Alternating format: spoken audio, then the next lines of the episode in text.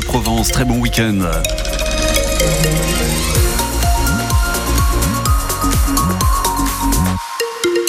Fin de l'accident dont je vous parle depuis tout à l'heure sur euh, la 50 au niveau de, Florian à Marseille en direction d'Aubagne. Ça roule à nouveau bien euh, sur le secteur. Dans le ciel, beaucoup de soleil ce matin, quelques nuages cet après-midi, une belle journée dans l'ensemble.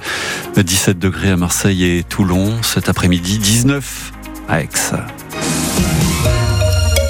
L'info avec Émilie Briffaut. Émilie, c'est un défi qu'il prépare depuis plusieurs mois. L'ascension du Kilimanjaro en cinq jours pour Olivier Petit, 61 ans. Ce Provençal est atteint d'un cancer de stade 4 et depuis le mois de septembre, il est en soins palliatifs. Mais son état de santé est stable. Alors Olivier a voulu se lancer un défi pour montrer que malgré le cancer, il faut rester positif et actif. Emma Julie. Et oui, parce que pour Olivier, être en soins palliatifs, ça signifie ne pas guérir, mais ça ne veut pas dire que la vie s'arrête. La cerise sur le gâteau, si, si je pouvais arriver à redonner un petit peu le sourire aux autres malades. On ne sait pas de quoi demain va être fait. Profitez, prenez du plaisir, ne restez pas seul dans votre coin, euh, triste, obscur. Et justement, Olivier se maintient physiquement et psychologiquement grâce au sport. Très serein. C'est un tremplin, c'est un objectif, c'est un défi, euh, défi personnel. Ça va être un gros moment de partage aussi, parce que bah, je pars avec mon fils. Mais pas seulement, Vanessa Morales, une ultra-traileuse, va accompagner Olivier tout en haut des 6000 mètres. Elle a battu le record de vitesse féminin au Kilimanjaro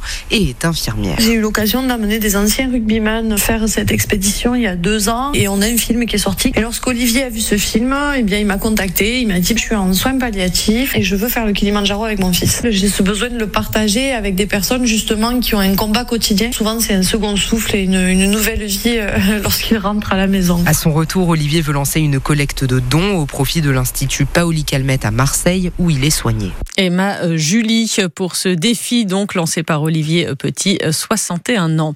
Le rallye des Roches Brunes dans le Var interrompu hier après un dramatique accident. Une voiture a fait une sortie de route à hauteur du Muy sur la départementale 47.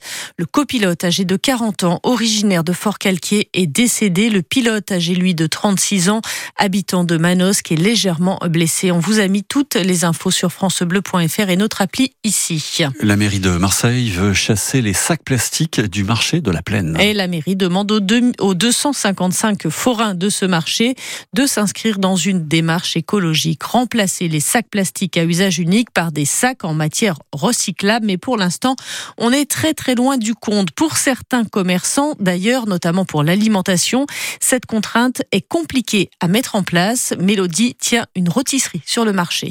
Nous, on fait les poulets rôtis donc du coup, tout ce qui est cuit avec du jus de poulet, tout ça, ça va être euh, compliqué de mettre dans un sac en tissu ou en papier. Après, c'est vrai, les légumes, on peut regrouper. Les habits, il n'y en a pas forcément besoin, mais tout ce qui est alimentaire, euh, c'est pas quelque chose qui va être simple à appliquer. C'est plus facile euh, de le dire que de le faire. D'un côté, oui, parce qu'il faut se pencher sur la planète, mais d'un autre, faut rester réaliste. On n'est pas encore au point sur tout ça. Et ce marché de la plaine est ouvert les mardis, jeudis et samedis de 7h30 jusqu'à 13h.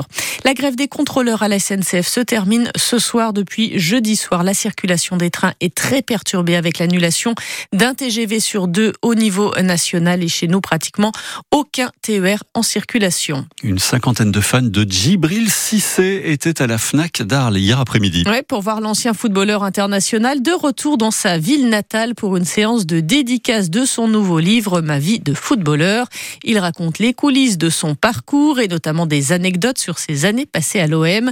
L'ancien attaquant, toujours heureux de revenir aux sources pour rencontrer ses fans, il se sent une responsabilité et notamment auprès des plus jeunes. Ça fait toujours du bien de revenir euh, à la maison pour euh, justement être dans ce dans l'optique de transmission de partage et pour euh, si possible donner des conseils et des, des tips aux, aux, jeunes qui veulent devenir footballeurs pro et leur montrer aussi que certes voilà j'ai fait j'ai une belle carrière, mais j'ai fait aussi des bêtises de temps en temps. Je les encourage à, aller dans, dans ce sens-là, de, voilà, de jamais lâcher et de travailler.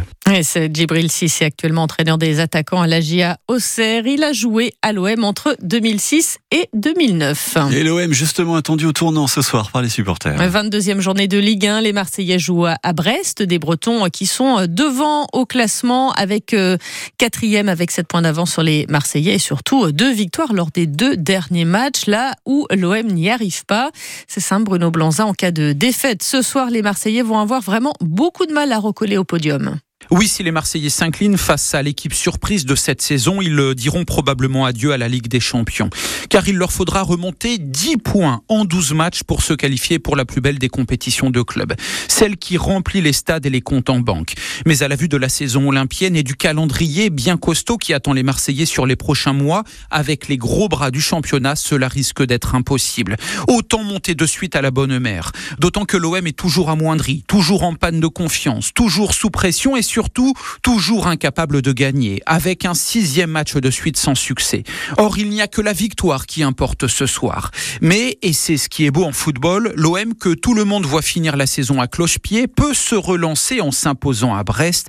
Alors oui, on est d'accord, ce serait un coup de tonnerre dans une saison bien grise, mais l'espoir serait de retour. Et ce match, donc, euh, Brest-OM à vivre sur France Bleu Provence à partir de 20h45. Hier, Paris a pris un peu le large en tête de la Ligue 1 avec sa victoire face à Nantes 2-0. Le PSG compte désormais 14 points d'avance sur Nice. De son côté, Lille a gagné 3-0 contre le Havre. Et puis en rugby, ce soir, le RCT se déplace à Castres. Toulon qui est cinquième au classement, Castres huitième.